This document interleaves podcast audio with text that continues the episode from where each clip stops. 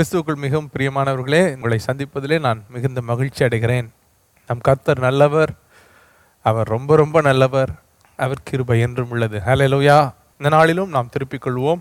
ரோமர் எட்டாவது அதிகாரம் ஒன்றாவது வசனம். Romans chapter eight verse one.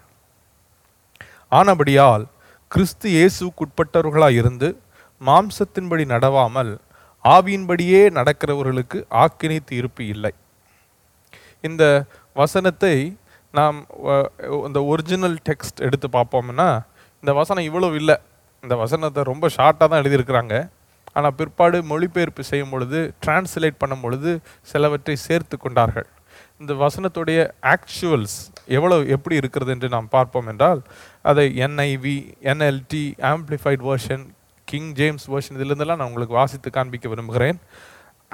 என்ஐவியிலிருந்து நான் முதல்ல வாசித்து காண்பிக்க விரும்புகிறேன். Therefore, there is now no condemnation for those who are in Christ Jesus. அவ்வளவுதான். Therefore, there is now no condemnation for those who are in Christ Jesus. New Living Translation. So now there is no condemnation for those who belong to Christ Jesus. எவ்வளோ அழகாக எழுதியிருப்பாருங்க. So now there is no condemnation for those who belong to Christ Jesus. Amplified version. Therefore, there is now no condemnation, no guilty verdict, no punishment for those who are in Christ Jesus, who believe in Him as personal Lord and Savior. அப்போ இந்த ரோமர் எட்டு ஒன்று ஆரம்பிக்கும் போதே therefore என்று ஆரம்பிக்கிறது. ஆதலால், ஆனபடியால் அப்படின்னா இது முந்தின அதிகாரத்துடைய தொடர்ச்சி தான். இந்த எட்டு, ஏழு, ஒன்பது என்று அதிகாரத்திற்கு எண் கொடுக்கப்பட்டதற்கு காரணம், அதை நாம் இன்னும் பர்டிகுலராக இன்னும் தெளிவாக பிரித்து படிப்பதற்கு அது நமக்கு ஏதுவாக இருக்கும் என்று தான். ஆனால் இது ஒரு தொடர்ச்சியான ஒரு ரோமருக்கு எழுதப்பட்ட ஒரு நிருபம் தான் இது. அதனால் தேர்ஃபோர், ஆனபடியால் என்று எழுதியிருக்கிற அப்படின்னால் இது முந்தின அதிகாரத்துடைய தொடர்ச்சி. ரோமர் எட்டு ஒன்றை அப்போ நம்ம எப்படி கரெக்டாக புரிந்து கொள்ள வேண்டும் என்றால், ஆனபடியால் கிறிஸ்து இயேசுக்குட்பட்டவர்களுக்கு ஆக்கினை தீர்ப்பு இல்லை. அவ்வளவுதான் அந்த வசனம். ஆனபடியால் கிறிஸ்து இயேசுக்குட்பட்டவர்களுக்கு ஆக்கினை தீர்ப்பு இல்லை. ரோமர் எட்டு ரெண்டு, கிறிஸ்து இயேசுவினாலே ஜீவனுடைய ஆவியின் பிரமாணம் என்னை பாவம், மரணம் என்பவைகளின் பிரமாணத்தை நின்று விடுதலையாக்கிற்றே. எப்படி ஆக்கினை தீர்ப்பு இல்லை, பாவம், மரணம் என்ற பிரமாணத்திலிருந்து விடுதலையாக்கிட்டுன்னு எப்படி சொல்லலாம்? அதற்கு மூன்றாவது வசனத்தில் பதில் சொல்கிறார். அது எப்படி எனில், மாம்சத்தினாலே பலவீனமாயிருந்த நியாயப்பிரமாணம் செய்யக்கூடாததை தேவனே செய்யும்படிக்கு தம்முடைய குமாரனை பாவ மாம்சத்தின் சாயலாகவும் பாவத்தை போக்கும் பலியாகவும் அனுப்பி மாம்சத்திலே பாவத்தை ஆக்கினைக்குள்ளாக தீர்த்தார். எப்படி? மாம்சத்தினாலே பலவீனமாயிருந்த, சட்டத்திட்டங்களே கொடுக்கப்பட்டிருந்தாலும் அதை நிறைவேற்ற மாம்சத்திலே நாம் பலவீனம் உள்ளவர்கள். நியாயப்பிரமாணமும் நமக்கு உதவி செய்ய முடியவில்லை, சட்டத்திட்டங்களாலும் உதவி செய்யக்கூடாததை இப்போ தேவனே கையிலெடுக்கிறார். தேவனே செய்யும்படிக்கு தம்முடைய குமாரனை பாவ மாம்சத்தின் சாயலாக, அதை அதாவது நம்மை போல பாவ மாம்சத்தின் சாயலாகவும் பாவத்தை போக்குவதற்கு ஒரு பலியாகவும் பூமிக்கு அனுப்பி அவருடைய மாம்சத்திலே பாவத்தை ஆக்கினைக்குள்ளாக தீர்த்தார் என்று எழுதியிருக்கிறது. ஹல்லேலூயா. He condemned sin in the flesh, in the body of Jesus Christ. அப்போ இந்த பாவத்தை வேரோடு பிடுங்கி விட்டார். எப்படி பிடுங்கி விட்டார்? இந்த பாவத்தை இயேசு கிறிஸ்துவுடைய மாம்சத்திலே நம்ம உலக பாவங்களையும் சுமத்தி அந்த பாவத்திற்குண்டான தண்டனையும் செலுத்தி பாவத்தை அவருடைய மாம்சத்திலே ஆக்கினைக்குள்ளாக தீர்த்தார் என்று எழுதியிருக்கிறது. தீர்த்தபடினால இப்போ திரும்பி ரோமர் எட்டு ஒன்றுக்கு நான் போகிறேன். ரோமர் எட்டு ஒன்று எப்படி சொல்லுது? ஆனபடியால் கிறிஸ்து இயேசுக்குட்பட்டவர்களுக்கு ஆக்கினை தீர்ப்பு இல்லை. கிறிஸ்து இயேசுக்குட்பட்டவர்களுக்கு ஆக்கினை தீர்ப்பு இல்லை. இது இது வந்து இது என்ன brother, it is like setting free, எல்லாரையும் ரிலீஸ் பண்ணி எப்படினாலும் வாழுங்கன்னு சொல்கிற மாதிரிலாம் இருக்குது அப்படின்ற ஒரு உணர்வை உங்களுக்கு கொடுக்கலாம்.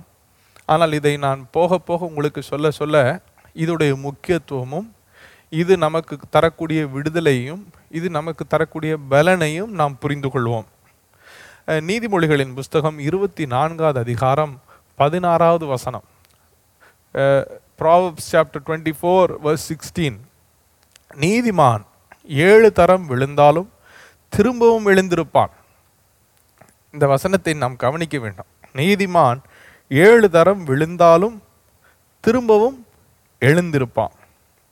நான் ஆங்கிலத்தில் வாசித்து காண்பிக்கிறேன். For a righteous man may fall seven times and rise again. New Living Translation ல வாசித்து காண்பிக்கிறேன். The godly may trip seven times but they will get up again. மீண்டும் எழுந்திருப்பான் என்று எழுதியிருக்கிறது. அப்போ இது வந்து குதிக்கிறத பற்றி சொல்லலை. நான் ஏற்கனவே இதை ரொம்ப மாதங்களுக்கு முன்பாக எடுத்து சொல்லியிருக்கிறேன். குதிக்கிறது வேற, விழுகிறது வேற. நான் சொல்ல புரியுதா உங்களுக்கு? இது வந்து விழுகிறவர்களை குறித்து எழுதியிருக்கிறது. அதாவது விழ விருப்பம் இல்லாமல், ஆனால் தங்களை தற்காக்க பலன் இல்லாமல் விழுகிறவர்களை குறித்து எழுதியிருக்கிறது. அப்போது நீதிமான் விழலாமா? நீதிமான் விழுந்தாலும் என்று வேதம் சொல்லுகிறது. நீதிமான் விழுந்தாலும், அவன் ஏழு தரம் விழுந்தாலும் என்று எழுதியிருக்கிறது. அப்போ என்ன அர்த்தம்? நீதிமான் ஏழு தரம் விழுந்தாலும், நீதிமான் ஒரு தரம் விழுந்தாலே அவன் நீதிமான் இல்லைன்னு வச்சுக்கிறோம். அந்த வாதத்திற்கு பதில், அப்போ ரெண்டாவது தடவை அவன் விழும்போதே அவனுக்கு நீதிமான்ற பெயர் கிடையாது இல்லையா? மூன்றாவது தடவை விழும்போது அவனுக்கு நீதிமான்ற அந்த பெயர் இருக்காது. அவன் குற்றவாளியாக தீர்க்கப்பட வேண்டும். ஆனாலும் அவனுடைய நிற்க நிற்கிறதோ விழுகிறதோ அது அவனுடைய ஸ்தானத்தை, தகுதியை நிர்ணயிப்பது அல்ல.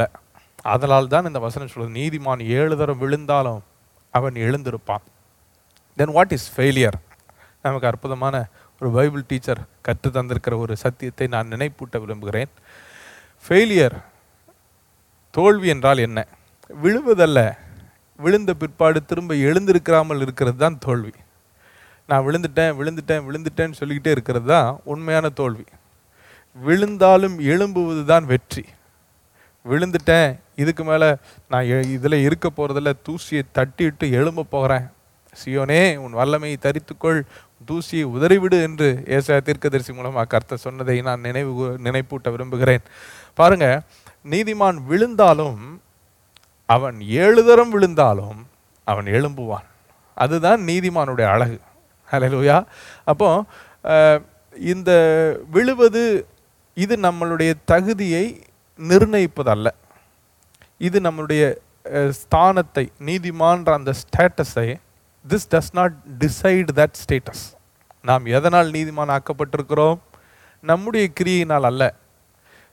ரோமர் நான்காம் அதிகாரத்தெலாம் நாம் படித்து பார்ப்போம்னா அதில் எழுதியிருக்கு, ஆபிரகாமுக்கே கிரியினாலே நீதிமானான ஒரு ஸ்தானம் இல்லாதபடியினால் மேன்மை பாராட்டுவதற்கு ஒன்றுமே இல்லை. அவன் கிருபையினாலே விசுவாசத்தை கொண்டு அவன் நீதிமானாக்கப்பட்டான், ரட்சிக்கப்பட்டான். அதே போல தான் நாம் ஒவ்வொருவரும் கிருபையினால விசுவாசத்தை கொண்டு ரட்சிக்கப்பட்டிருக்கிறோம். கிறிஸ்து இயேசுக்குள் நீதிமான்களாக்கப்பட்டிருக்கிறோம். ரெண்டு கொரிந்தியர் ஐந்து இருபத்தி ஒன்று சொல்லுகிறது, நாம் அவருக்குள் தேவனுடைய நீதியாகும்படிக்கு பாவம் அறியாத இயேசு கிறிஸ்துவை நமக்காக பாவமாக்கினார் தேவன். நம்முடைய பாவங்களை அவர் சுமந்து நம்முடைய பாவங்களுக்கு தண்டனை அவர் அனுபவித்தபடினாலே, பாவம் அறியாத அவர் பாவமாக்கப்பட்டதனால், நீதினா என்னன்னே அறியாத நாம் அவர் மூலமாக அவருக்குள் நீதிமான்களாக்கப்பட்டிருக்கிறோம். அப்போது நீதிமான்ற அந்த ஸ்டேட்டஸ், அந்த அந்த அந்த தகுதி நமக்கு கொடுக்கப்பட்டிருக்கிறது பிரியமானவர்களே. ஆனாலும் ஏன் இப்படி ரோம் நீதிமொழிகளில் அந்த ஞானி இப்படி எழுத வேண்டும், நீதிமான் ஏழு தரம் விழுந்தாலும் ஏ அவன் எழும்புவான் என்று ஏன் சொல்ல வேண்டும்? இதை நாம் புரிந்து கொள்ள வேண்டும். ஏன் கிறிஸ்துவுக்குள் ஆக்கினை தீர்ப்பு இல்லை? கிறிஸ்துவுக்குள் கிறிஸ்து இயேசுக்குட்பட்டவர்களுக்கு ஆக்கினை தீர்ப்பு இல்லை. There is therefore now no condemnation for those who are in Christ Jesus. ஏன் அவங்களுக்கு ஆக்கினை தீர்ப்பு இல்லை? ஏன் அவங்க விழுந்தாலும் எழும்பலாம் அப்படின்லாம் எழுதியிருக்கு? ஏன்? அதற்காகத்தான் ரோமர் ஏழாவது அதிகாரத்தை நாம் புரிந்து கொள்ள வேண்டும். ரோமர் ஏழாவது அதிகாரத்தில் பவுல் தனக்குள் நடந்த ஒரு நடந்து கொண்டிருந்த ஒரு போராட்டத்தை எழுதியிருக்கிறார். பாருங்கள், இது பவுலுக்குள் மாத்திரமல்ல, நம்ம ஒவ்வொருவருக்குள்ளேயும், மாம்சத்துக்குட்பட்ட ஒவ்வொருவருக்குள்ளேயும் இந்த போராட்டம் இருக்கிறது. ரோமர் ஏழாவது அதிகாரம் பதினைந்தாவது வசனத்தை நாம் வாசிக்கப் போகிறோம். எப்படி எனில், நான் செய்கிறது எனக்கே சம்மதி இல்லை, எனக்கே பிடிக்கலைன்னு சொல்கிறார். நான் விரும்புகிறதை செய்யாமல் நான் விரும்பாததையே செய்கிறேன். பதினெட்டாவது வசனத்தை வாசிப்போம். அது எப்படி எனில், என்னிடத்தில், அதாவது என் மாம்சத்தில் நன்மை வாசமாக இருக்கிறது இல்லை என்று நான் அறிந்திருக்கிறேன். நன்மை செய்ய வேண்டும் என்கிற விருப்பம் என்னிடத்தில் இருக்கிறது, நன்மை செய்வதோ என்னிடத்தில் இல்லை. ஆதலால் நான் விரும்புகிற நன்மையை செய்யாமல் விரும்பாத தீமையே செய்கிறேன். அந்தபடி நான் விரும்பாததை நான் செய்தால் நான் அல்ல, எனக்குள் வாசமாக இருக்கிற பாவமே அப்படி செய்கிறது. இருபத்தி நான்காவது வசனத்தில் ஒரு முடிவுக்கு வருகிற நிர்பந்தமான மனுஷன் நான், இந்த மரண சரீரத்து நின்று யார் என்னை விடுதலை ஆக்குவார்? பாருங்க, இந்த மாம்ச மரண சரீரத்தில் நாம் வாழ்கின்ற வரை நமக்குள்ளே இந்த போராட்டம் உண்டு. ஒரே வித்தியாசம், ரட்சிக்கப்பட்டவர்களுக்கு இந்த போராட்டம் கட்டாயம் உண்டு. நாம் நன்மை செய்ய விரும்புவோம், நாம் நன்மை செய்ய தேடுவோம். நாம் நம்மிடத்தில் பலன் இல்லாமல் பல நேரங்களில் விழக்கூடிய சூழ்நிலைகள் கூட வந்திருக்கலாம். சவால்கள் மத்தியில், சில நெருக்கங்கள் மத்தியில் நன்மை செய்ய நினைக்கிறேன் ஆனால் தீமையை செய்கிறேன், ஆனால் எனக்கு இதில் சம்மதி இல்லை. I do not want to do it, I don't wish to do it, this is the desire of a righteous man. எனக்கு பிரியம் இல்லை இதை செய்ய, எனக்கு விருப்பம் இல்லை இதை செய்ய, ஆனால் என்னிடத்துல பலன் இல்லை. நான் எப்படி இதை செய்கிறேன்? என்னை எப்போ இதிலேருந்து ரட்சிக்கப்படுவேன்? இந்த மரண சரீரத்திலிருந்து யார் என்னை விடுதலையாக்குவார் என்ற கேள்விக்காக அவர் வந்து லேண்டப் ஆகிறார். பால் லேண்ட்ஸ் அப் இந்த ரைட் கொஸ்டின், யார் என்னை இந்த மரண சரீரத்திலிருந்து விடுதலையாக்குவார்? யார்? இங்கே தான் இரட்சகருடைய தேவை வருகிறது. This the the need for a saviour, ஒரு இரட்சகருடைய தேவை தெரிகிறது. நான் என்னாலே முடியும், எதை பழைய ஏற்பாட்டு நாட்களில் பழைய ஏற்பாட்டு சம்பவங்களில் நீங்கள் பார்ப்பீர்கள் என்றால், எதை செய்தால் நான் விடுதலையாவேன், எதை செய்தால் நான் குற்றமற்றவனாவேன், எதை செய்தால் நான் தகுதியுள்ளவனாவேன் என்பதுதான் அவர்களுடைய தேடலாகவே இருந்தது. எதை, what can I do, what can I do, what can I do. ஆனால் பவுல் இதை சரியாக ஒரு முடிவுக்கு கொண்டு வருகிறார். எதையும் செய்ய என்னிடத்தில் பலன் இல்லை, எதையும் செய்ய என்னிடத்தில் திராணி இல்லை, நான் விரும்புகிறதையே என்னால் செய்ய முடியவில்லை, நான் விரும்பாததையே நான் செய்து கொண்டிருக்கிறேன். இனி எதையும் செய்ய, ஒருவேளை எனக்கு இதை செய் அதை செய்யன்னு சொன்னால் கூட செய்கிறதுக்கு என்கிட்ட பலனோ திராணியோ இல்லை. எனக்கு இனி யார்? எனக்கு ஒரு சேவியர் வேணும், என்னை காப்பாற்ற ஒருவர் வேணும். யார் என்னை இந்த மரண சரீரத்திலிருந்து விடுதலை ஆக்குவார் என்ற சரியான கேள்விக்கு வருகிறார். What can we do? We can do nothing because we don't have power to do. நாம் பலன் இல்லாதவர்கள், பலனற்றவர்கள், எதை செய்தும் அந்த தகுதியை அடைய முடியாது, எதை செய்தும் குற்றமற்றவர்களாக வாழ முடியாது. அப்போ நமக்காக செய்ய ஒருவர் வேண்டும், அவர்தான் நம் இரட்சகர், நம் ஆண்டவர் இயேசு கிறிஸ்து. அவர் செய்து முடித்தார். இந்த ரோமர் ஏழை எப்படி முடிக்கிறார் பாருங்க. ரோமர் ஏழில் இருபத்தி ஐந்தாவது வசனத்தை இப்படி சொல்கிறார், நம்முடைய கர்த்தராகிய இயேசு கிறிஸ்து மூலமாய் தேவனுக்கு ஸ்தோத்திரம், தேங்க்யூ அப்படின்னு சொல்கிறார். ஏன் தேங்க்யூ சொல்கிறாரு? ஏன்னா அவர் தான் என்னை இரட்சிக்கிற இரட்சகர். என்னுடைய பலவீனத்திலே, என் மாம்சத்திலே நான் செய்யக்கூடாததை, நியாயப்பிரமாணமோ சட்டத்திட்டங்களோ எனக்கு உதவி செய்ய முடியாத அந்த சூழ்நிலையில் அவரே செய்து சாட்டிஸ்ஃபை பண்ணும்படி இந்த பூமிக்கு பாவ மாம்சத்தின் சாயலாக, அந்த பாவத்தையே ஒழித்து கட்டுகிற, பாவத்தை போக்குகிற பலியாக பூமிக்கு வந்து அவருடைய மாம்சத்திலே பாவமாக்கினைக்குள்ளாக தீர்க்கப்பட்டது. அந்த இயேசு கிறிஸ்துவின் செயலினால், அந்த இயேசு கிறிஸ்துவின் விலையேறப்பெற்ற கிரயத்தினால் இன்று நான் ஆக்கினைக்குள்ளாக தீர்க்கப்படுவது இல்லை, இன்று நான் குற்றம் உள்ளவனாக வாழ்வது இல்லை. குற்ற மனசாட்சியோட எல்லா செயல்களிலும் சில நேரங்களில் தோல்வி, இயலாமையை, பலவீனத்தை பார்க்கும்போது என்னையே நான் குற்றப்படுத்தி வாழ வேண்டிய அவசியம் எனக்கு இல்லை. அதைத்தான் ரோமர் எட்டு ஒன்றிலே சொல்கிறார். Therefore now no condemnation for those who are in Christ Jesus. கிறிஸ்து இயேசுவை விசுவாசிக்கிறவர்கள், கிறிஸ்து இயேசுவை விசு நம்புகிறவர்கள், கிறிஸ்து இயேசுவை சொந்த இரட்சகராக ஏற்றுக்கொண்டவர்கள், கிறிஸ்து இயேசுவை ஆண்டவராக ஏற்றுக்கொண்டவர்கள், கிறிஸ்து இயேசுக்கு உட்பட்டவர்களுக்கு ஆக்கினை தீர்ப்பு இல்லை. ஏன் இல்லை? அந்த பலவீனத்திற்கும் பாவத்திற்கும் உண்டான தண்டனையை இயேசு சுமந்து அவருடைய மாம்சத்திலே பாவத்தை ஆக்கினை ஆக்கினைக்குள்ளாக தீர்க்கப்பட்டது நிமித்தம் ஆக்கினை தீர்ப்புக்கு நம்மை விடுதலையாக்கிவிட்டார்.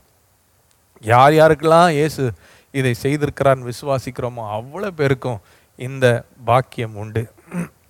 அப்போ நான் எப்படி இந்த பலவீனத்தை ஓவர் கம் பண்ணுறது? ஒவ்வொரு தடவையும் நான் வீழ் வீழ்ச்சியை பார்க்கும் பொழுது, தோல்வியை பார்க்கும் பொழுது, இயலாமையை பார்க்கும் பொழுது எனக்கு இந்த குற்ற உண குற்ற உணர்வோடு மனசாட்சியோடு ஒரே போராட்டமாக இருக்கிறது. எப்படி இதை மேற்கொள்வது?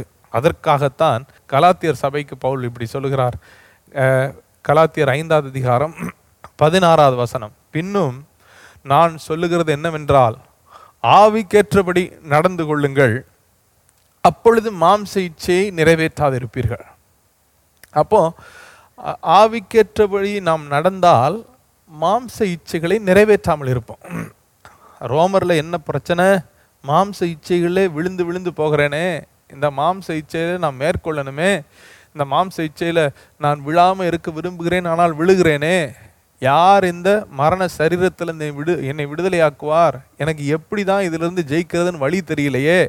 நான் அதை பார்க்கக்கூடாதுன்னு நினைக்கிறேன், பார்த்துட்றேன். இதை பேசக்கூடாதுன்னு நினைக்கிறேன், பேசிடுறேன். இதை செய்யக்கூடாதுன்னு நினைக்கிறேன், செய்துடுறேன். ஆனால் எப்படி இதிலிருந்து நான் விடுதலை ஆகிறது? ஆக்கினை தீர்ப்பு இல்லைன்றதுக்காக நான் இஷ்டம் போல் வாழ்வதா? அது ஒரு நீதிமானால் முடியாது. ஆக்கினைக்குட்படுவது இல்லை, கிறிஸ்து இயேசுக்குட்பட்டவர்களுக்கு ஆக்கினை தீர்ப்பு இல்லை என்பதை ஒரு லைசன்ஸாக எடுத்துக்கொண்டு எப்படினாலும் வாழலாம், இஷ்டம் போல் வாழலாம் என்பது ஒரு நீதிமானால் முடியாது. ஏன்னா அவனுடைய heart is recreated like that. அந்த இருதயமே புதுப்பிக்கப்படுகிறது.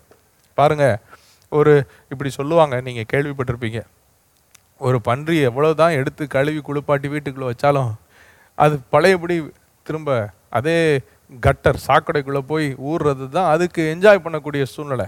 It is comfortable in gutter, it is comfortable in that dirty water. ஏன்னா அதோடைய மேக்கப் அப்படி.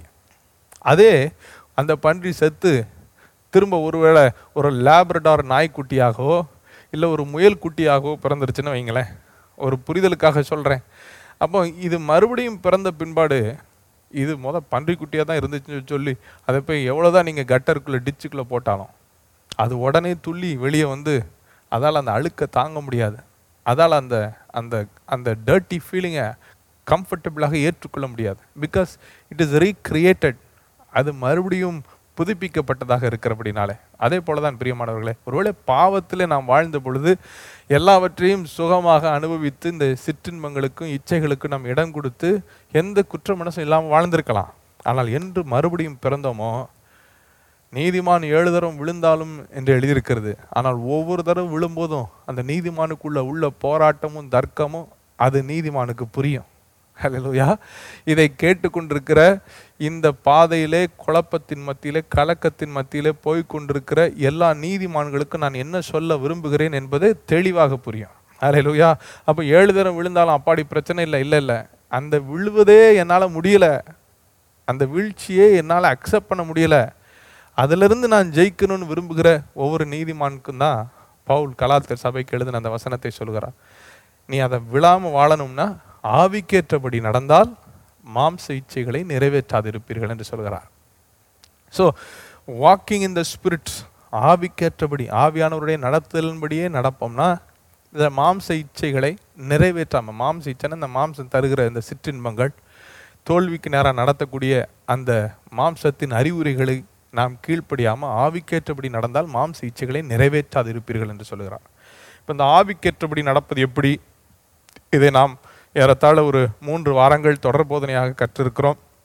அது நம்முடைய யூடியூப் லிங்க்கில் கூட இருக்கிறது, நீங்கள் திருப்பி போய் பார்க்கலாம். ரொம்ப பிரயோஜனமாக, ரொம்ப ஆசீர்வாதமான ஒரு சத்தியம் ஆண்டவர் கற்று தந்தது. ஆனால் ஆவிக்கேற்றபடி நாம் நடப்பதற்கு, இந்த ஸ்பிரிட் லெட் லைஃப் வாழ்வதற்கே இந்த ஆக்கினை தீர்ப்பு இல்லை என்ற சத்தியத்திலே நாம் இன்னும் ஸ்திரப்பட வேண்டும். To be we should be established in this no condemnation truth to walk in the spirit better. அல்லேலூயா! ஏன் இப்படி சொல்கிறீங்க? இதுக்கு அதுக்கு என்ன சம்பந்தம்? இந்த ரோமருக்கு பவுல் எழுதும்போது கிட்டத்தட்ட எட்டாவது அதிகாரம் வரைக்கும் பரிசுத்த ஆவியானவரை ஆவியானுடைய நடத்தலை குறித்து அவர் பெருசாக மென்ஷன் பண்ணவே இல்லை. பரிசுத்த ஆவியானவர்ன்றதை ஒரே ஒரு தடவை ஐந்தாவது அதிகாரத்தில் மென்ஷன் பண்ணியிருப்பார்.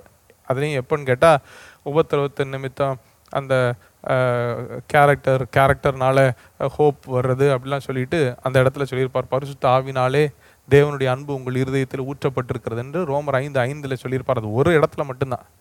ஆனால் எட்டு வரைக்கும் இந்த இந்த நீங்கள் இல்லை, தேவன்தான், உங்கள் பலன் இல்லை, உங்களால் முடியவே முடியாது, உங்கள் சக்தியால் முடியாது, உங்கள் திறமையினால் திராணியால் இந்த தகுதியை அடைய முடியாதுன்னு சொல்லி அதை தெளிவாக பு புகுத்துவார் அதை தெளிவாக நமக்கு புரிய வைப்பார். நீங்கள் மூன்று அதிகாரத்திலேருந்து மூன்று ஆரம்பிப்பார். நியாயப்பிரமாணத்தினால் நீதிமான ஆக்கப்படுவது ஒருவராலும் ஆக்கப்பட முடியாதுன்னு சொல்லி ஆரம்பித்து, இலவசமாக கிருபையினாலே கிறிஸ்தியை சொல்ல மீட்பை கொண்டு நீதிமான்கள் ஆக்கப்படுவீர்கள்னு சொல்லுவார். நான்கில் ஆபிரகாமை கொண்டு வந்து, ஆபிரகாம் பலன் இல்லாதவன், ஆனால் அவன் விசுவாசத்தினால் நீதிமான்களாக எண்ணப்பட்டான்னு சொல்லி சொல்லுவார். நான்கில் முடிவில் என்ன சொல்லி வருவார் அப்படியே வாஸ்து பார்த்திங்கன்னா, நான்கு முடிவில் இது அவருக்கு மாத்திரம் எழுதப்பட்டதில் உங்களுக்கு சேர்த்து தான் சொல்கிறேன்னு சொல்லுவார். அடுத்து ஐந்தாவது அதிகாரத்தில் கொண்டு வருவார். அப்படியே அஞ்சு, ஆறு, ஏழு இதெல்லாத்தையும் நீங்கள் கொஞ்சம் தெளிவாக பார்க்க விரும்புவீர்கள் என்றால் அது என்ன சொல்ல வருகிறார்? He will try to convince us to explain that we are powerless people. நாம் பலனற்றவர்கள் என்று சொல்லிக்கொண்டே வருவார். நாம் பலனற்றவர்கள், நம்மிடத்தில் தகுதி இல்லை, நம்மளிடத்தில் சுயமான பலன் இல்லை, நம்மளால் அந்த தகுதியை அடைய முடியாது அப்படின்னு சொல்லி, நம்ம அந்த தகுதிக்கு கிறிஸ்து இயேசு மாத்திரம்தான் காரணம். கிறிஸ்து இயேசு நம்ம இடத்தை சிலுவையில் எடுத்து, கிறிஸ்து இயேசுக்குள் அவர் கிரயத்தினாலே கிருபையினாலே அதை விசுவாசிக்கிற நமக்கு இந்த தகுதி உண்டாகிறது, நம்ம இடத்துல பலன் இல்லைன்னு சொல்லிக்கிட்டே வருகிறவர். ஏழாம் அதிகாரத்தில் என்ன சொல்ல வருவார்? அதனால் குற்றப்படாதீங்க அப்படின்னு சொல்கிறார். தகுதி இல்லை, பலன் இல்லைன்னு குற்றப்பட்டு அந்த குற்றத்து குற்ற மனசாட்சிகளை ஊறிடாதீங்க. எனக்கு புரியுது, நான் அப்படித்தான், நான் விரும்புகிறத செய்யலை, விரும்பாததையே செய்கிறேன், ஆயிரம் நான் இல்லை, எனக்குள்ளே அந்த பா வாசமாக இருக்கிற அந்த பாவம் தான் அதற்கு காரணம். இப்படி சொல்லிட்டு வந்து எட்டு ஒன்றில் அதுலேருந்து லிபர்ட்டி கொடுக்க வர்றாரு, ஃப்ரீடம், இந்த குற்ற மனசாட்சியிலேருந்து வெளியே கூட்டு வரக்கு சொல்கிறாரு. கிறிஸ்து இயேசுக்குட்பட்டவர்களுக்கு அந்த குற்ற மனசாட்சி வேண்டாம், ஆக்கினை தீர்ப்பு இல்லை அப்படின்னு சொல்லிட்டு அடுத்தாப்புல ஆவியின்படி நடக்கிறதுக்கு சொல்லிக் கொடுக்க வர்றாரு. ஏன்னா only when you understand that you need not be condemned because Jesus has paid it for you, you can you can easily enjoy the spirit-led life. அதனால தான் அவர் சீக்வென்ஷியல் அப்படி கூப்பிட்டு வர்றாரு. இதை புரிந்தால்தான் இந்த ஆவியின் ஆவியானவருடைய நடத்துதலை நாம் அனுபவிக்க முடியும். ஹல்லேலூயா. எட்டில் கொண்டு வருவார் பாருங்க. ஆவியின்படி நடந்தால் ஆவியான ஆவியின் சிந்தை ஜீவனும் சமாதானமும், நீங்கள் ஆவியினாலே மாம்சத்தின் கிரியைகளை அழித்தால் பிழைப்பீர்கள், இதெல்லாம் எட்டில் கொண்டு வருவார். ஏன் கொண்டு வர்றாரு? ஏன்னா மொதல் அவர் கன்வின்ஸ் பண்ணுறாரு, இந்த குற்ற மனசாட்சி இருந்தால் ஸ்பிரிட் லெட்டாக வாழ முடியாது, உங்களை நீங்களே குற்றப்படுத்தி கொண்டிருந்தா ஆவியானுடைய நடத்துதலை சென்ஸ் பண்ண முடியாது, உங்களை நீங்களே டிஸ்குவாலிஃபை பண்ணி கொண்டே இருந்தா இதை புரிந்து கொள்ளாமல் இந்த நானே செய்ய முடியுன்ற அந்த சுய தன்னம்பிக்கையிலையும் உங்கள் மாம்ச பலத்திலையும் போராடி ஜெயம் எடுக்க நினச்சி தோல்விக்குள்ளே போய் உங்களையே நீங்கள் குற்றப்படுத்தி கொண்டிருந்தால் ஒரு நாளும் ஆவியானுடைய நடத்துதலை நீங்கள் புரிந்து கொள்ள முடியாது.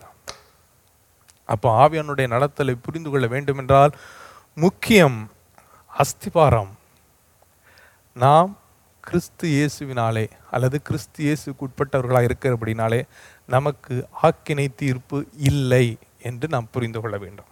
அல்லேலூயா. அப்போ நம் தேவனை நாம் நன்றாக புரிந்து கொள்ள வேண்டும். அந்த புரிந்து கொள்ளுதல் ரொம்ப ரொம்ப அவசியம். அதுதான் சத்தியத்தை அறிவீர்கள் என்று நாம் கற்றுக்கொண்டு வருகிறோம் பாருங்கள். அப்போ இந்த நாம் தேவனை அறியாத பட்சத்திலே இந்த குற்ற மனசுக்குள்ளே நம்மை குற்றப்படுத்தி கொண்டே, இல்லை பிசாசு அந்த சத்தத்தை கேட்டு நம்மை குற்றப்படுத்தி கொண்டு நாம் அப்படியே அந்த குற்ற மனசிலே வாழ, இல்லைன்னா அந்த தோல்வியிலே வாழ, மீண்டும் எழும்ப முடியாமல் வாழ அதுக்கு ஏதுவாயிரும். நான் சொல்கிறத நீங்கள் விளங்கி கொள்ளுங்கள். அப்போ தேவனை நாம் இன்னும் புரிந்து, அவர் எப்படிப்பட்டவர், அவருடைய இருதயம் எப்படிப்பட்டது, அவர் நம்மை எப்படி பார்க்கிறார் என்பதை நாம் இன்னும் அறிந்து கொள்ள வேண்டும். He is not a God uh, who looks after our faults, who always looks after a chance to disqualify us. அவர் எங்கேயாவது ஒரு வாய்ப்பு கிடைக்காதா நம்ம இவனை குற்றப்படுத்தி இவனை தள்ளி விட்டுருவோம், எங்கேயாவது ஒரு வாய்ப்பை ஏற்படுத்த மாட்டானா இவனை நம்ம டிஸ்குவாலிஃபை பண்ணி விட்டுருவோம், இல்லை நீ வேஸ்ட்டு, நீ உதவாக்கிற, நீ நரகத்துக்கு போ, நீ இனிமேல் தேர மாட்டேன்னு சொல்லி நம்மை ஆக்கினைக்குள்ளாக இல்லை குற்றப்படுத்தி நம்மை விளைத்தாட்டும்படி தேடுகிற ஒரு தேவன் அல்ல. He is not a God who looks after our faults. எங்கேயாவது வாய்ப்பு கிடைச்சா இந்த இந்த கொத்துக்கறி வெட்டும் போது பார்த்துருக்கீங்களான்னு தெரியல எனக்கு. அந்த கறி கடைக்காரன் அப்படி ஃபுல்லாக அப்படி மஞ்ச் பண்ணுவான், டக்கு டக்கு டக்கு டக்குன்னு அடிச்சுட்டு அப்புறம் எங்கேயாவது ஒரு சின்ன பீஸ் இருந்துச்சுன்னா அதையும் கொத்தணுன்றக்காக அப்படி தேடி தேடி கொத்துவாங்க. அதே போல் நிறைய நேரங்களில் நாம் தேவனை நாம் அப்படி தான் பார்க்குறோம். எங்கேயாவது வாய்ப்பு கிடைச்சிதா ஆ ரைட்டு இவனை ஃபுல்லாக டிஸ்குவாலிஃபை பண்ணிடுவோம், இவனை தூக்கி நரகத்தில் போடுறோம். அல்ல இல்லை, அவர் அப்படிப்பட்டவர் அல்ல. அவர் எப்படிப்பட்டவர் வாசிப்போம். ரோமர் எட்டாம் அதிகாரம் இருபத்தி ஒன்பதாவது வசனம் முப்பதாவது வசனத்தை வாசிக்க போகிறோம். ரோமர் எட்டு இருபத்தி ஒன்பது தம்முடைய குமாரன் அநேக சகோதரருக்குள்ளே முதற் பேரானவராய் இருக்கும் பொருட்டு தேவன் எவர்களை முன் அறிந்தாரோ அவர்களை தமது குமாரனுடைய சாயலுக்கு ஒப்பாய் இருப்பதற்கு முன் குறித்திருக்கிறார்.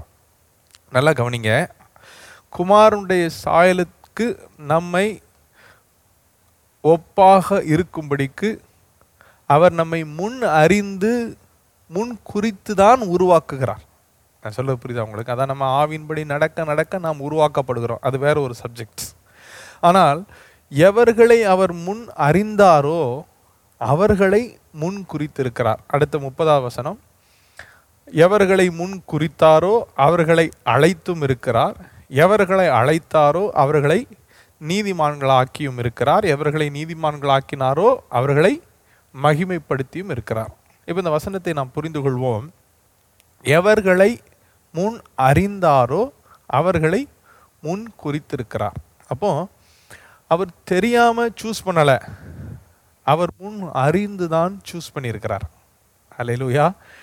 உங்களை அவருக்கு தெரியாமல் அவர் உங்களை வேணும்னு உங்களை இந்த வெளிச்சத்திற்கு கொண்டு வரவில்லை, இந்த ரெட்ஷிப்பின் பாதையில் கொண்டு வரவில்லை, இந்த ரெட்ஷிப்பின் அனுபவங்களுக்கு உங்களை பாத்திரமாக மாற்றவில்லை, உங்களுக்கு கிரயம் செலுத்தவில்லை. உங்களை முன் அறிந்துதான் உங்களை முன் குறித்திருக்கிறார். எப்பொழுது அறிந்திருக்கிறார்? தாயின் கருவிலேயே அவருடைய கண்கள் உங்களை கண்டது. ஒவ்வொரு அவயவங்களும் உருவேற்படும் போதெல்லாம் அவருடைய கண்கள் உங்களை கண்டது.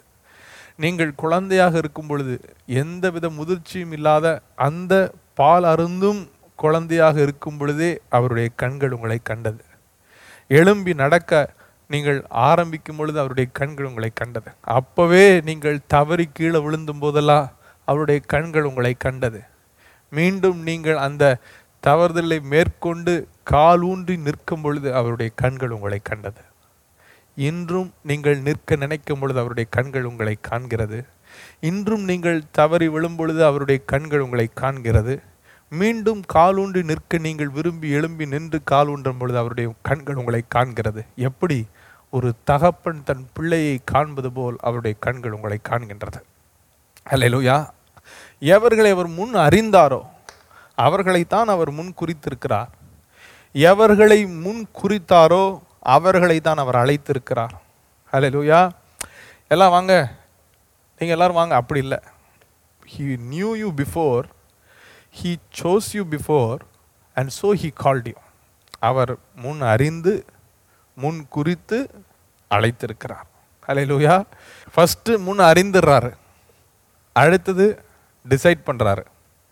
ரைட், இவ்வளோ பலவீனங்கள், இவ்வளோ பலன், இவ்வளோ இயலாமைகள், இவ்வளோ ஞானம், இவ்வளோ திறமை இல்லாதது, இவ்வளோ பலவீனங்கள், இவ்வளோ இந்த மாதிரி குறைவுகள், இவ்வளோ நிறைவுகள், எல்லாவற்றையும் முன் அறிந்து அப்புறம் முடிவு பண்ணுறாரு இவன் தான் வேணும். முன் அறிந்து முன் குறித்து முடிவு பண்ணதுக்கப்புறம் வான்னு அழைக்கிறார். தூதர்கள் மூலமாக, ஊழியர்கள் மூலமாக, பலருடைய ஜெபத்துக்கு பொருட்டாக, சூழ்நிலைகள் மூலமாக அவரே நம்மை தேடி வந்து நம்மளை அணைத்து முத்தமிட்டு நமக்கு இந்த ரட்சிப்பின் அனுபவத்தை தந்திருக்கிறார். அப்போ முன் அறிந்து முன் குறித்து அழைத்திருக்கிறார். ஒரு ஒரு மனிதனை நான் உங்களுக்கு காண்பித்து தந்தால் உங்களுக்கு இது இன்னும் லகுவாக புரியும் என்று நான் விசுவாசிக்கிறேன். பீட்டர், பேதுரு.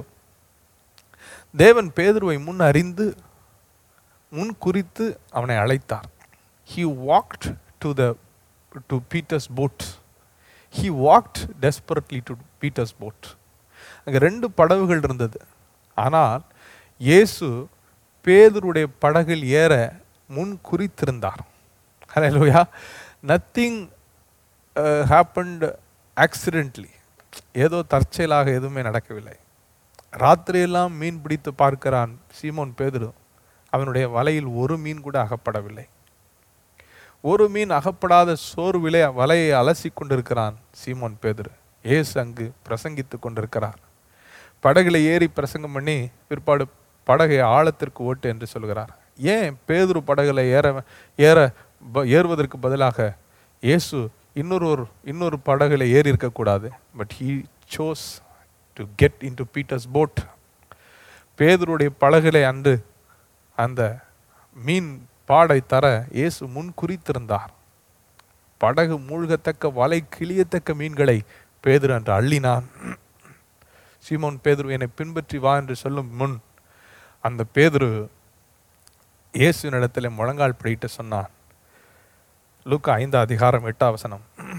சீமோன் பேதுரு அதை கண்டு இயேசுவின் பாதத்தில் விழுந்து, ஆண்டவரே, நான் பாவியான மனுஷன், நீர் என்னை விட்டு போக வேண்டும் என்றான்.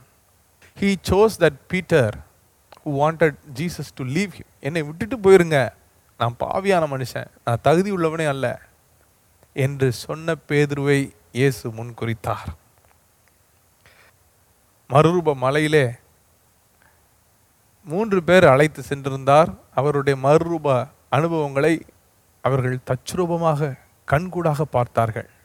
அந்த மூன்றில் ஒன்று சீமோன் பேதுரு. கீழே இறங்கி வந்த பிற்பாடு பல சூழ்நிலைகளை தாண்டி இயேசு கிறிஸ்து அவருடைய மரணத்தை குறித்து அவர்களுக்கு எடுத்து சொல்கிறார்.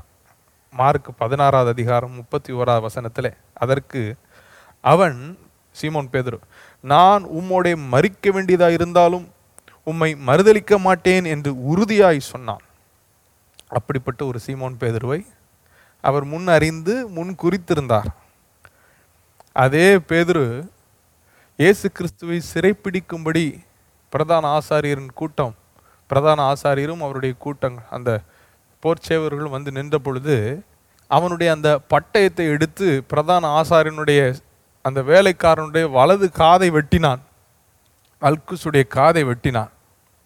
அந்த பேதுருவை அவர் முன் அறிந்து அந்த பேதுருவை அவர் முன் குறித்து அவர் அழைத்திருந்தார். பிற்பாடு இயேசு கிறிஸ்து சிறைப்பிடிக்கப்பட்டு இயேசு கிறிஸ்துவை துன்புறுத்தி கொண்டிருந்தார்கள். இயேசு சொன்னபடியே அவரை அறியேன் என்று அவன் தூஷிக்கவும் சபிக்கவும் செய்து மறுதலித்தான். அந்த பேதுருவை இயேசு முன் அறிந்து முன் குறித்திருந்தார். எல்லாவற்றையும் மறந்து பயத்தின் நிமித்தம் அவன் சீஷர்களோடு சீஷர்களாய் எல்லா அறையும் பூட்டி கொண்டு பயத்தின் மத்தியிலே நடுவிலே நின்ற அந்த சீமோன் பேதுருவை இயேசு முன் அறிந்து முன் குறித்திருந்தார்.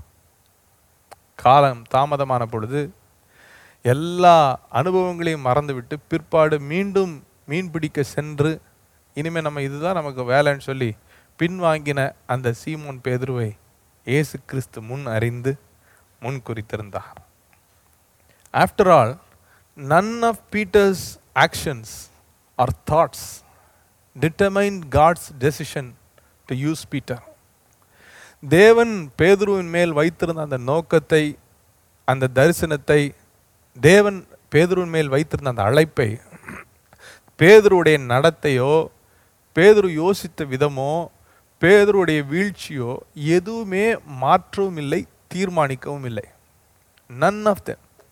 அவன் நான் உங்களுக்காக சிலுவை வரைக்கும் வருவேன்னு சொன்ன அதனால் இயேசு கிறிஸ்தவனை அழைத்தார்னு சொல்ல முடியாது. இவரை தெரியவே தெரியாது, இன்னும் சபிக்கவும் தூஷிக்கவும் செய்தானே அதனால் இயேசு கிறிஸ்தவனை விட்டுட்டாருன்னு சொல்ல முடியாது. ஹல்லேலூயா. ஏன்னா இயேசுக்கு பேதுரு யாருன்றது முன்னே தெரியும். அவர் முன்னறிந்துதான் முதல் அவருடைய அடியை எடுத்து வைத்து பேதுருவின் படகுலே அவர் கால் வைத்தார்.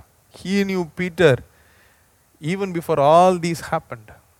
He stepped into Peter's boat knowing who Peter was. பேதுரு யாருன்னு தெரியாமல் அவர் கால் வைக்கல. பேதுரு யாருன்னு அவருக்கு முதலே தெரியும். இன்ஃபேக்ட் நீங்கள் இன்னொரு சம்பவத்தை உங்களுக்கு காண்பிக்கிறேன். லூக்கா இருபத்தி ரெண்டில் முப்பத்தி மூன்றாவது வசனம். அந்த சம்பவத்தை லூக்கா பதிவு செய்கிறார். எப்படி? அதற்கு அவன், ஆண்டவரே, காவலிலும் சாவிலும் உம்மை பின்பற்றி வர ஆயத்தமாக இருக்கிறேன் என்றான். அவர் அவனை நோக்கி, பேதுருவே, இன்றைக்கு சேவல் கூவதற்கு முன்னே நீ என்னை அறிந்திருக்கிறதை மூன்று தரம் மறுதளிப்பா என்று உனக்கு சொல்லுகிறேன். ஹல்லேலூயா. அவர் பேதுரு எந்த அளவுக்கு முன் அறிந்தார் பாருங்க. He knew Peter so clearly. எந்த அளவுக்கு இன்னைக்கு சேவல் கூவுறதுக்கு முன்னாடி நீ மூணு தடவை மறுதளிப்பேன்னு சொல்லியிருக்கிறாரு. நம்பரை மென்ஷன் பண்ணியிருக்காரு. He's very very clear. மூணு தடவை நீ மறுதளிப்பேன்னு, மூணு தடவை மறுதளிப்பேன்ற அளவுக்கு, மூணுன்ற மூணு தடவைன்ற அளவுக்கு அவருக்கு தெளிவாக திட்டமாக தெரியும்னா எப்படி எப்படிலாம் மறுதளிப்போம், எப்படி எப்படிலாம் அவரை தூஷிப்பான்றதை இன்னும் தெளிவாக ஆழமாக அறிந்திருப்பார். ஆனால் அப்படியும் முன் அறிந்த பேதுருவை அவரை அணைச்சி மருவ மலைக்கு கூட்டிகிட்டு போய் அவனுக்கு கூட இருந்து சொல்லி கொடுத்து கடல் மேலே நடக்க வச்சு. நான் நிறைய நேரங்களை யோசிப்பேன், ஆண்டவரே பேதுருவை தெரியும், யூதாசை தெரியும், ஆனாலும் கூட வச்சுருக்கீங்க, நேசிக்கிங்க, எப்படி ஆண்டவர் உங்களால் முடியும்? ஹல்லேலூயா. நமக்கெல்லாம் நம்ம கூட இருக்கிற பேதுருவையும் யூதாசையும் காமிச்சா அவ்வளவுதான், நம்ம காணாமலே போயிடுவோம்.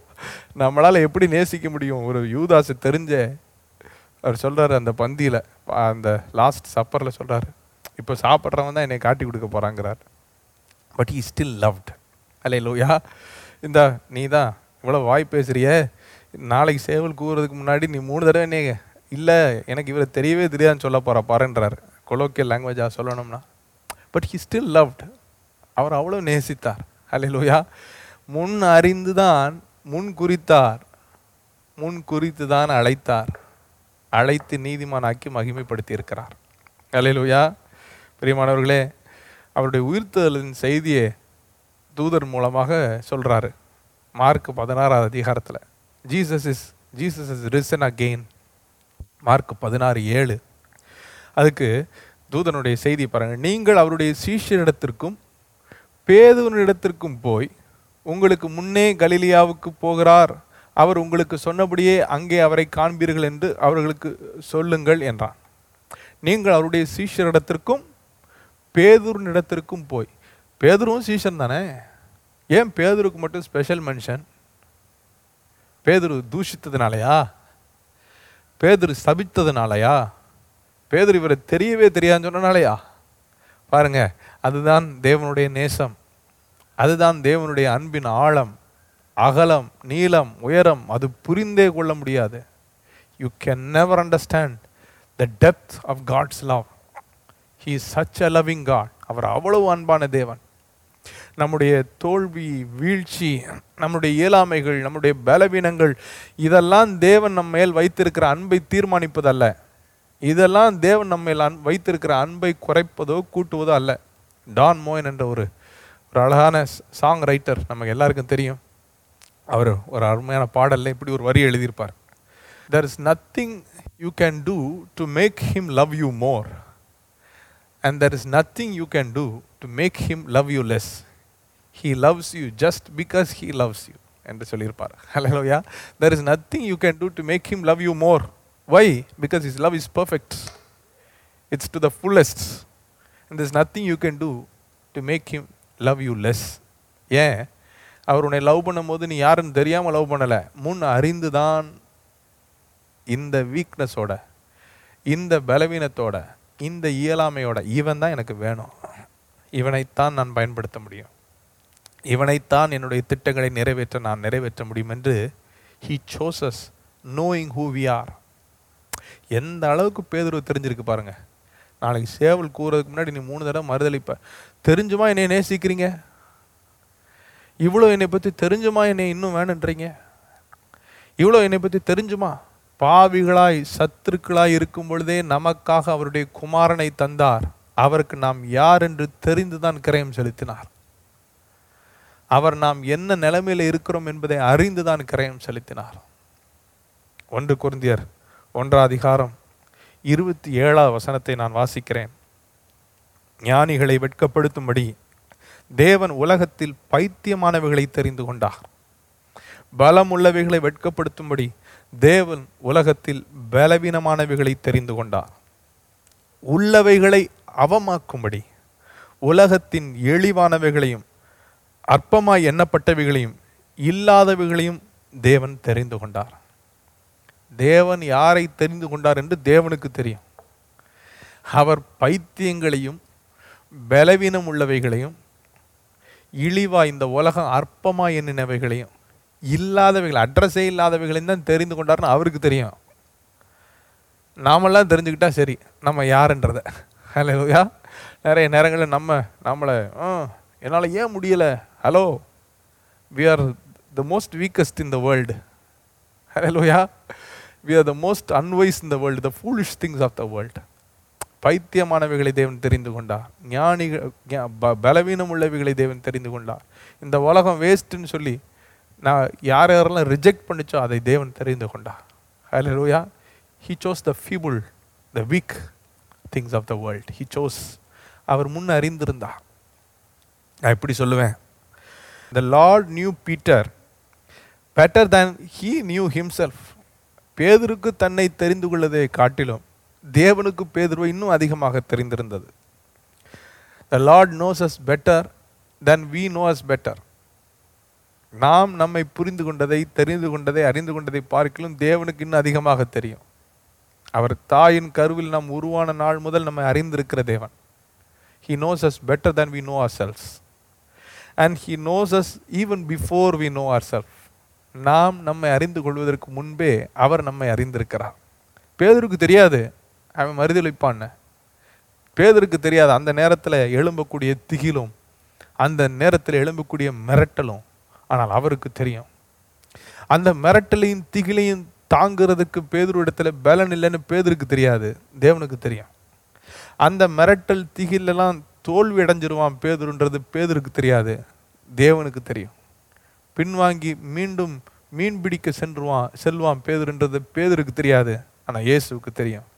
எல்லாவற்றையும் முன் அறிந்த இயேசுதான் அவன்தான் வேணும்னு முன்குறித்து அழைத்தார். அவன்தான் வேணும்னு முன்குறித்து அழைத்தார். நாம் நம்மை அறிந்து கொள்வதை பார்க்கலாம் அவர் நம்மை அதிகமாக அறிந்திருக்கிறார். நாம் நம்மை அறிந்து கொள்ளும் முன்னமே அவர் நம்மை இன்னும் அதிகமாக முழுமையாக அறிந்திருக்கிறார். பிரியமானவர்களே, அப்படி இருந்தும் ஏங்க நம்மளை சூஸ் பண்ணுறாரு, ஏன் இந்த பேதுருவை சூஸ் பண்ணாரு, ஏன் அவர் என்னை சூஸ் பண்ணணும்? இன்டென்ஷன். ஒன்று கொரிந்தியர் ஒன்றாம் அதிகாரம் இருபத்தி ஒன்பதாம் வசனத்தில் சொல்கிறார், மாம்சமான எவனும் தேவனுக்கு முன்பாக பெருமை பாராட்டாதபடிக்கு அப்படி செய்தார். Why did He choose the weak things, the useless, the rejected? Because He knows that He can equip. எவனும் பெருமை பாராட்ட முடியாது அவருக்கு முன்பாக. நான் செய்தேன், ஏன் பலன், ஏன் திறமை, ஏன் ஜபம், ஏன் போராட்டம், நான் போர் வீரன், நான் ஜப வீரன், யாருமே சொல்ல முடியாது. அதெல்லாம் நம்மளை நிற்க வைக்கல அவர் முன்னாடி. சூழ்நிலையும் சவால்களும் இருக்க வேண்டிய சூழ்நிலையில் உங்களை தூக்கி போட்டா, நிற்க வேண்டிய சவால் முன்னாடி நம்மளை நிற்க வச்சா, தேவன் இல்லாத பட்சத்தில் நம்ம யாருன்றதை நம்ம சாயம் எழுத்து காமிச்சிடும். If not for God we cannot stand. அதான் அவர் சொல்கிறாரு, மாம்சமான எவனும் தேவனுக்கு முன்பாக நான் தான், என் முயற்சி தான், என் என்னுடைய பலன்தான்னு பெருமை பாராட்டாதபடிக்கு அவர் அப்படி செய்தார். எப்படி செய்தார்? பைத்தியமானவைகளை, பலவீனமுள்ளவைகளை, இந்த உலகம் இழிவாய் அற்பமாய் எண்ணினவைகளை, இயலாதவைகளை, இல்லாதவைகளை தெரிந்து கொண்டு அவர் சொல்றார், I will pick the unable, I will enable and I will prove my strength. நான் இந்த இயலாதவைகளெல்லாம் எடுத்து அவைகளை பலப்படுத்தி அவைகளை கொண்டு என் திட்டங்களை நிறைவேற்றுவேன். ஹல்லேலூயா. அவைகளை கொண்டு என் பலத்தை நான் விளங்க பண்ணுவேன், என் மகிமையை வெளியரங்கமாக்குவேன் என்று. ஹல்லேலூயா சொல்லுங்களேன். ஹல்லேலூயா. ஆம் பிரியமானவர்களை, குற்றப்படுறதுக்கு ஒன்றுமே இல்லை. நம்ம நல்லதே செய்ய நினச்சாலும் நம்மளால் எதுவுமே செய்ய முடியாது. இயேசு சொன்னார், என்னால் அன்றி உங்களால் எதுவுமே செய்ய முடியாது. You can do nothing. ஒன்றுமே செய்ய முடியாது வித்வுட் ஜீசஸ் கிரைஸ்ட். அப்போ நமக்கு அவர் தான் எல்லாமே. அப்போ நம்ம தோல்வி, நம்ம வீழ்ச்சி, நம்மளுடைய இயலாமைகள், நம்முடைய பலவீனங்கள் நம்மை குற்ற மனசுக்குள்ளே தள்ளுவதை பார்க்கலாம். மீண்டும் எழும்பி நாம் தேவனுடைய பலனை அடைந்து இதை மேற்கொள்ளணுன்ற விருப்பத்தை நமக்கு தர வேண்டும். ஹல்லேலூயா. Nothing to get condemned, nothing to just sit in ashes and get drowned in failures. குற்ற மனசுக்குள்ளேயும் தாழ்வு மனசுக்குள்ளேயும் அதிலேயே ஊறி கடந்து ஒன்றுமில்லாமல் போவதற்காக நாம் அழைக்கப்படவில்லை. இயேசு கிறிஸ்துவுக்குள்ளாக இயேசு கிறிஸ்துக்குட்பட்டவர்களுக்கு ஆக்கினை தீர்ப்பு இல்லை. அடுத்தது அவர் பலனை தருகிறார், பரிசுத்த ஆவியானுடைய நடத்துதலை கற்றுத்தருகிறார். காரணம், அவரை பிடிச்சா அதிலிருந்து எழும்புறது மாத்திரம் இல்லை, பெரிய பெரிய அறுவடைகளையும் பெரிய பெரிய திட்டங்களை நம்மை கொண்டு அவர் நிறைவேற்றி அவருடைய நாமத்தை மகிமைப்படுத்த போகிறார். ஆம் பிரியமானவர்கள், அதுக்குத்தான் நம்மை அழைத்திருக்கிறார். அழைத்தது யாரை அழைத்தார் என்று அவர் முன் அறிந்துதான் அழைத்திருக்கிறார். அவர்களைத்தான் அழைக்க வேண்டும் என்று அவர் முன் குறித்து அவர்களைத்தான் அழைத்திருக்கிறார். அவர்களைத்தான் தகுதிப்படுத்தி மகிமைப்படுத்தி வைத்திருக்கிறார்.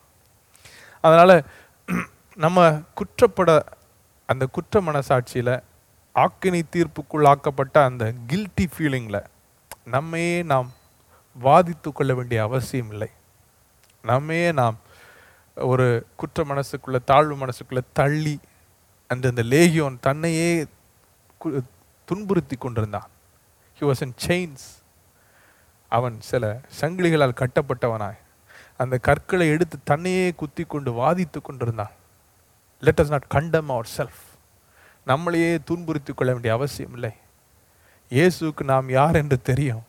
நம் தேவனுக்கு நம்மை முன் அறிந்துதான் நம்மளை வேண்டும் என்று முன்குறித்து அழைத்து நம்மை தகுதிப்படுத்தி இருக்கிறார். ரோமர் எட்டாவது அதிகாரம் இருபத்தி ஒன்பதாவது வசனத்தை நாம் அப்படி தான் வாசிக்கிறோம். தம்முடைய குமாரன் அநேக சகோதரருக்குள்ளே முதற் பேரானவராய் இருக்கும் பொருட்டு தேவன் எவர்களை முன் அறிந்தாரோ, யார் யாரெல்லாம் அவருக்கு தெரியுமோ அவர்களை தமது குமாரனுடைய சாயலுக்கு ஒப்பாயிருக்கும்படி முன்குறித்திருக்கிறார். எவர்களை முன்குறித்தாரோ அவர்களை அழைத்தும் இருக்கிறார். எவர்களை அழைத்தாரோ அவர்களை நீதிமான்களாக்கியும் இருக்கிறார். எவர்களை நீதிமான்களாக்கி இருக்கிறாரோ அவர்களை மகிமைப்படுத்தியும் இருக்கிறார். ஹல்லேலூயா, ஹல்லேலூயா. அவர் முன்குறித்து முன் அறிந்து இந்த இந்த weak lips of Peter I want, இந்த பலவீனமான பேதுருடைய உதடுகள் எனக்கு தேவை என்று அவன் சபிக்கும் தூஷிக்கவும் செய்வான் என்று செய்வதற்கு முன்பாகவே அறிந்து முன் அறிந்து இந்த உதடுகள்தான் எனக்கு வேண்டும் என்று முன்குறித்து அழைத்து தகுதிப்படுத்தி மகிமைப்படுத்தி அதே உதடுகளை கொண்டு அவருடைய கனமான ஊழியத்தை செய்ய வைத்தார். அவருடைய மகிமை வெளியரங்கமாக்க வைத்தார். அவருடைய வார்த்தை அவருடைய நாமத்தை பிரஸ்தாபப்படுத்தும்படி எந்த பலவீனமான உதடுகள் அவர் முன்னறிந்து முன் குறித்தாரோ அதையே தகுதிப்படுத்தி பயன்படுத்தினார். ஆம்பரியமானவர்களே, என்ன நிலைமையில பலவீனத்தோட என்ன கலக்கத்தோட உங்கள் இயலாமைகளை கண்களுக்கு முன்பாக பெரிய அரண் போல நிறுத்தி கொண்டிருந்தாலும் நான் உங்களுக்கு சொல்லட்டும், என் ஆண்டவர் அவருடைய பலனை உங்கள் பலவீனத்தில் பூர்ணமாக விளங்க பண்ணுவார். உங்கள் பலவீனமே உங்களுக்கு பலனாக மாறப்போகிறது. கர்த்தருடைய பலனை அதிலே தரப்போகிறார். பலவீனன் தன்னை பலவான் என்று சொல்வானாக. Let the weak say, I am strong. Let the poor say, I am rich. Why? Because of his strength being made perfect in your weakness. உங்கள் பலவீனத்தில் அவர் பலன் பூர்ணமாய் விளங்கும். Know him. அவரை புரிந்து கொள்ளுங்கள். அவரை அறிந்து கொள்ளுங்கள். அவர் நம்மை குற்றப்படுத்த நம்மளை தள்ளிவிட தேடுகிற ஒரு தேவன் அல்ல. அவர் நம்மை தூக்கி எடுத்து நம்மை மகிமைப்படுத்தி நம் மூலமாக அவருடைய நாமத்தை பிரஸ்தாபப்படுத்த தேடுகிற ஒரு தகப்பன். Is a father. ஹலோயா. அவரை அறிய அறிய அறிய இன்னும் இன்னும் பேதுருடைய வாழ்க்கையில் அதுதான் முதல் சந்திப்பு. அவன் முதல் சந்திப்பிலே இதே போல் ஒரு அனுபவம். ராத்திரியெல்லாம் மீன் பிடிச்சி ஒரு மீனும் கூட அகப்படலை. காலையில் வெறும் வலையை அலசி கொண்டு இருக்கும் பொழுது இயேசு படகுல ஏறுகிறார். வலை கிழியத்தக்க படகு மூழ்கத்தக்க மீன்கள் பிடித்த மாத்திரத்தில் அப்பொழுது இயேசுவை குறித்து பேதுருக்கு தெரியாது. Peter did not know Jesus. He knew, he knew very little about Jesus. He just saw a miracle. அவ்வளோதான் தெரியும் பேதுரு இயேசுவை குறித்து.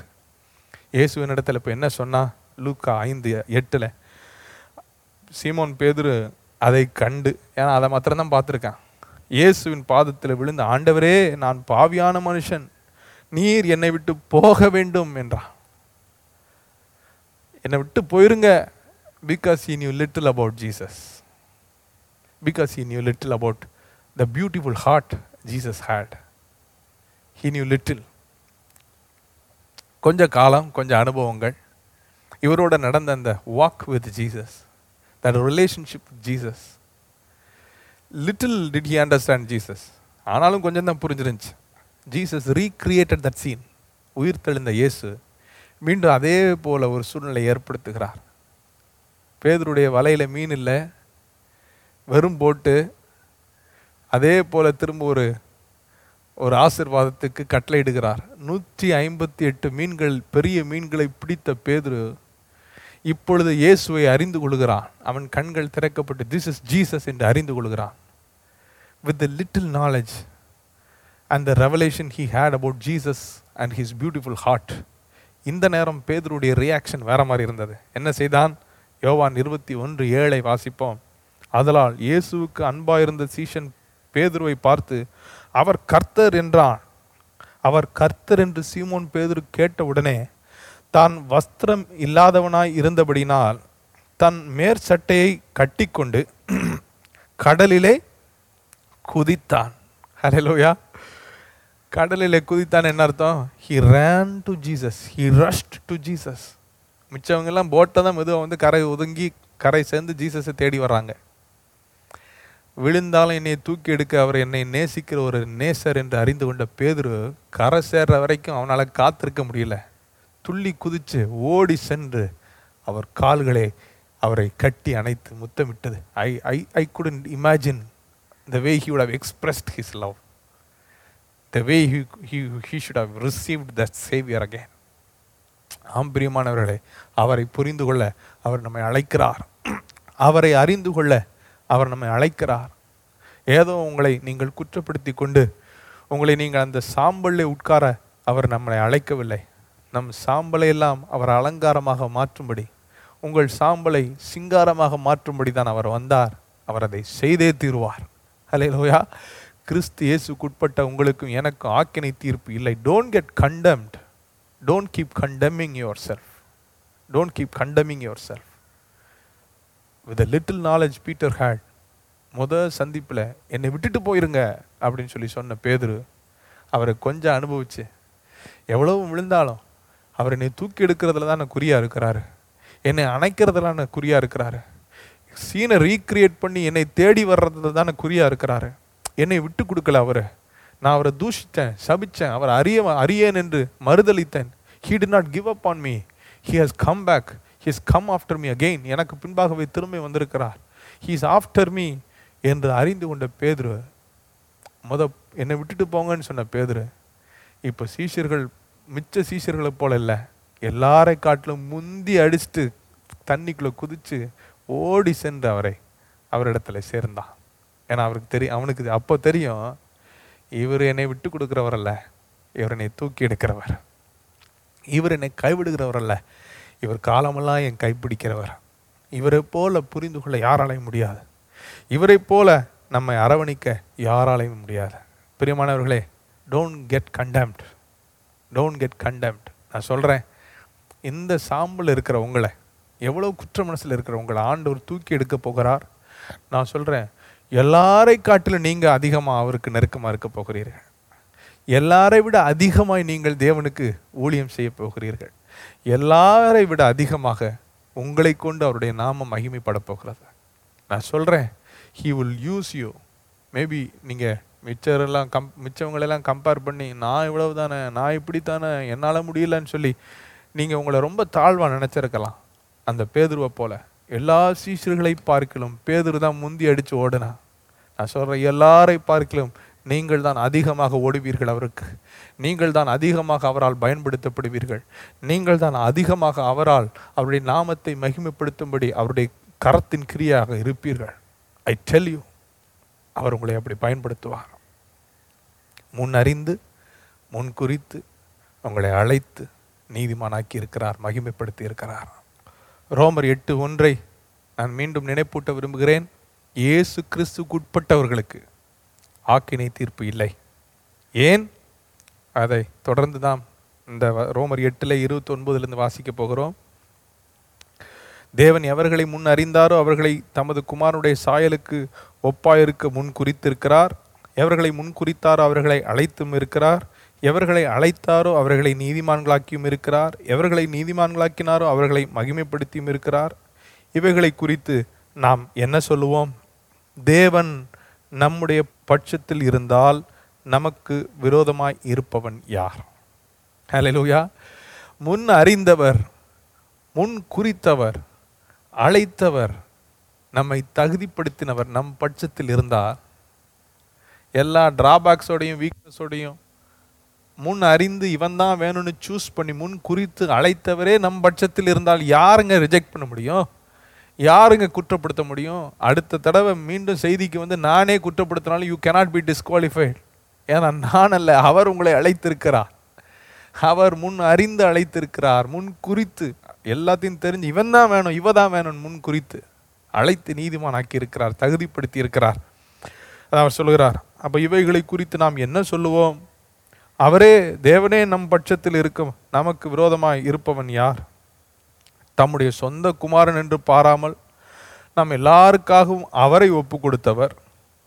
அவரோட கூட மற்ற எல்லாவற்றையும் நமக்கு அருளாதிருப்பது எப்படி? அவரே தந்துட்டார். The most expensive price, the most expensive price ஜீசஸே உங்களுக்காக தந்துட்டார். இப்போ ஜீசஸையும் உங்களுக்காக தந்து உங்களையும் கைவிட்டுட்டா அந்த ப்ரைஸே வேஸ்ட்டாக போயிடும். அவர் கட்டின கரையமே வீணாக போயிடும். அப்போது த மோஸ்ட் எக்ஸ்பென்சிவ் ப்ரைஸ். நான் ஒன்று ஒரு உதாரணம் எனக்கு ஞாபகம் வருகிறபடினாலே நான் சொல்கிறேன். பாருங்கள், எந்த ஒரு எக்ஸ்பென்சிவான பொருள் வாங்கினாலும் அதுக்கு வாரண்டி கொடுக்குறாங்க. ஏன் கொடுக்குறாங்க?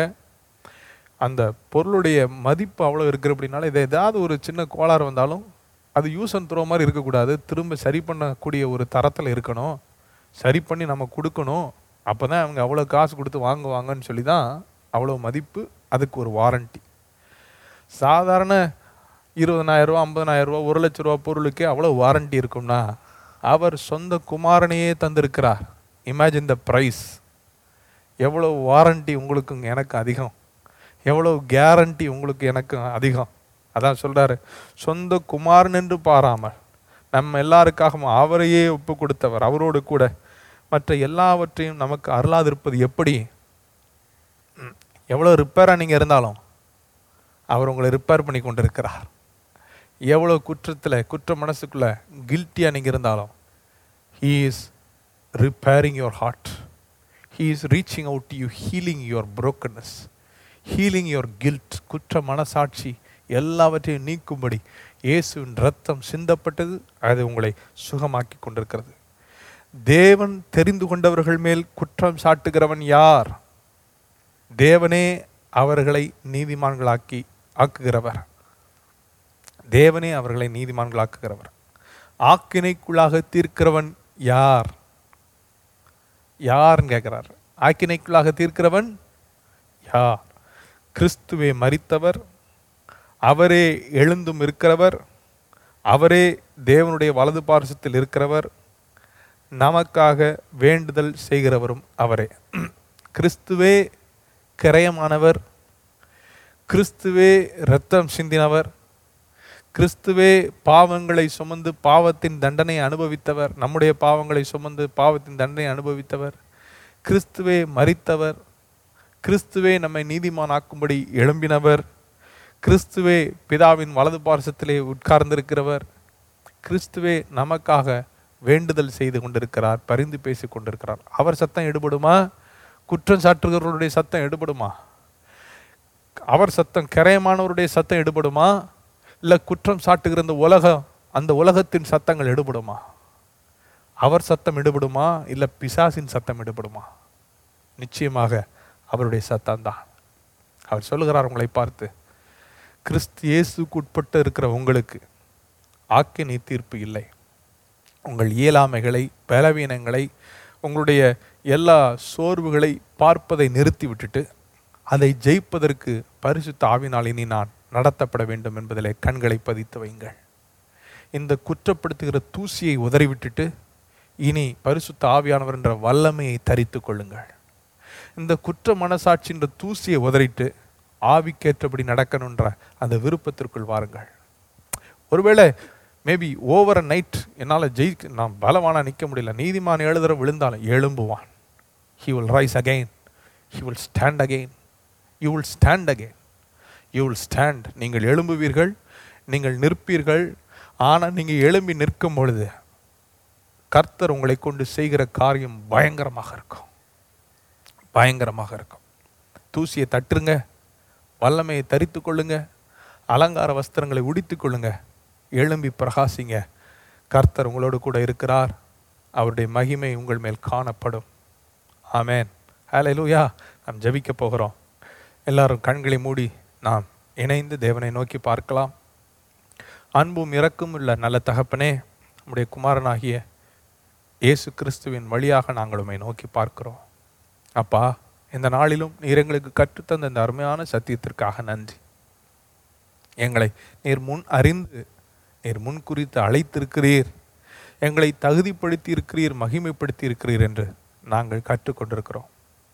தகப்பனே, எங்களை முன்னறிந்த உமக்கு தகப்பனே, எங்களை பலவீனங்களோட, இயலாமைகளோட, தோல்வி மனசோட, எங்களுடைய எல்லா அழுக்கோட நீங்கள் எங்களை முன் அறிந்து எங்களுக்காக கிரையம் செலுத்தினீங்களாப்பா. உங்கள் அன்பை விவரிக்க, உங்கள் அன்பை புரிந்து கொள்ள எங்களுக்கு தகப்பன வி எங்களுக்கு ஒரு வெளிப்பாடு தேவை. பரிசுத்த ஆவியானுடைய தகப்பன அந்த எம்பவர்மெண்ட் தேவை. So rich love Lord. அவ்வளோ ஆழமான, உயரமான, நீளமான, அகலமான அன்பு. அந்த அன்பிற்காக நாங்கள் நன்றி செலுத்துகிறோப்பா. அந்த பேரன்பு கிருபைக்காக நாங்கள் நன்றி செலுத்துகிறோப்பா. தகப்பனே, இந்த வேளையிலும் இந்த குற்ற மனசு எங்களுக்குள்ளே இல்லாதபடிக்கு, இந்த குற்ற மனசை மேற்கொள்ள என் ஆண்டவர் பலன் தருவீராக. தந்த சத்தியத்திற்காக நன்றி. இனி இந்த குற்ற மனசிலே நோக்கமாக இல்லாதபடிக்கு, எங்களுடைய தோல்வியிலையும் வீழ்ச்சியிலையும் இயலாமைகளையும் நாங்கள் பார்வையை வைக்காதபடிக்கு தகப்பனே, இனி நாங்கள் உம்மேல் பார்வை வைக்க, நீர் செலுத்தின கரையத்தின் மேல் பார்வையை வைக்க, நீர் எங்களை எவ்வளவு தகுதிப்படுத்தி இருக்கிறீர் என்று நாங்கள் எங்கள் பார்வையை வைக்க தகப்பனே, பரிசுத்த ஆவினால் நடத்தப்பட அந்த விருப்பங்கள் எங்களுக்கு உண்டாக என் ஆண்டவர் கிருபை தருவீராக. தகப்பனே, இந்த நாளிலும் இந்த சத்தியத்தின் மூலமாக இந்த விருப்பத்தை எங்களுக்கு தந்த தேவன், இந்த விருப்பத்தை நீரே நிறைவேற்றப் போவதற்காக, செய்கையாக மாற்றப் போவதற்காக நான் நன்றி செலுத்துகிறேன். ஆக்கினை தீர்ப்பு இல்லை, நாங்கள் குற்றப்பட வேண்டிய அவசியம் இல்லை. கிறிஸ்து இயேசு எங்களுக்காக பலியாகி எங்களை தகுதிப்படுத்தி இருக்கிறீர். கிறிஸ்து இயேசுவினாலே நாங்கள் தகுதி பெற்றிருக்கிறோம். கிறிஸ்து இயேசுவின் கிரயத்தினாலே நாங்கள் தகுதி பெற்றிருக்கிறோம். எங்களை பலப்படுத்துகிற கிறிஸ்துவினாலே எல்லாவற்றையும் செய்ய எங்களுக்கு பலன் உண்டு. எங்களுக்கு பலன் உண்டு தகப்பனே. அப்பா, எல்லாவற்றையும் செய்ய எங்களுக்கு பலனை நீர் தருகிறதற்காக நன்றி. எழும்பி பிரகாசிக்க பலனை தருகிறதற்காக நன்றி. கண்களை ஏறெடுத்து பார்க்க பலனை தருகிறதற்காக நன்றி அப்பா. தகப்பனே, ஆவியிலே நடத்தப்பட எங்களுக்கு பலனை தருகிறதற்காக நன்றி அப்பா. தகப்பனே, இன்று தூசிரியை உதறி விட்டு, அன்று எப்படி அந்த சபித்த, தூஷித்த, தகப்பனை மறுதளித்த பேதுருவின் உதடுகளை பயன்படுத்தி உம்முடைய நாமத்தை மகிமைப்படுத்த நீர் பலப்படுத்தி, நீர் அதே போல எங்களை பலப்படுத்தி, எங்களை பயன்படுத்தி உம்முடைய நாமத்தை மகிமைப்படுத்துவீராகன்னு சொல்லி நான் ஜெபிக்கிறேன். இதை பார்த்து கொண்டிருக்கிற இந்த ஆராதனையிலே கலந்து கொண்டு தகப்பனே, தூசியிலே குற்ற மனசிலே கலங்கி கொண்டிருந்த ஒவ்வொருவரும் இயேசுவின் நாமத்தில் விடுதலை அனுபவிப்பார்களாக. நசரேயனாக இயேசுவின் நாமத்தில் ஒரு மாற்றத்தை மனதிலே நீ தருகிறதற்காக நன்றி. விடுதலை உண்டாவதாக. In the name of Jesus I declare every strongholds broken. I declare every bondages broken. I declare every wrong thoughts of the Satan to disappear. I declare a breakthrough in their mind. மனதிலே ஒரு விடுதலையை பேசுகிறேன். இயேசு கிறிஸ்துவுடைய இரத்தம் மனசாட்சியை செத்த கிரியைகளை சுத்தமாக்குகிறதற்காக நன்றி. ஒரு விடுதலையை மனசாட்சியில் தருகிறதற்காக நன்றி. வார்த்தையை சரியாக பதித்து வைக்க, உமக்காக எழும்பி பிரகாசிக்க கிருபை தருவீராக. தந்த பாதுகாப்புக்காக நன்றி. பொருளாதார ஆசீர்வாதங்களுக்காக நன்றி. சுகத்திற்காக நன்றி. வழிநடத்தலுக்காக நன்றி. சமாதானத்துக்காக நன்றி. தொடர்ந்து காப்பீராக, நடத்துவீராக. தகப்பன், நம்முடைய கண்கள் மேலே இருக்கிறதற்காக நன்றி. உம்முடைய செவிகள் எங்கள் ஜபங்களுக்கு திறந்திருக்கிறதற்காக நன்றி. உம்முடைய நாமத்தை எங்கள் மூலமாக மகிமைப்படுத்துவீராக. ஆசீர்வதிக்கிறோம். உம்முடைய நாமத்தை மகிமைப்படுத்தும். இயேசு கிறிஸ்துவின் நாமத்தில் ஜெபிக்கிறோம் நல்ல தகப்பனே. ஆமென், ஆமென், ஆமென். என் ஆத்மாவே கர்த்தரை ஸ்தோத்திரி, என் முழுமே பரிசுத்த நாமத்தை ஸ்தோத்திரி. நாத்துமாவை கர்த்தரை ஸ்தோத்திரி, அவர் செய்த சகல உபகாரங்களை மறவாதே. ஆமென். நம்முடைய கர்த்தராகிய இயேசு கிறிஸ்துவின் கிருபையும் பிதாவாகிய தேவனுடைய அன்பும் பரிசுத்த ஆவியானுடைய அந்யோனி ஐக்கியம் நம் அனைவரோடும் இன்றும் என்றும் அவர் வருகை மட்டும் இருப்பதாக. ஆமென். God bless you church. ஆண்டவர்களை ஆசீர்வதிப்பார்.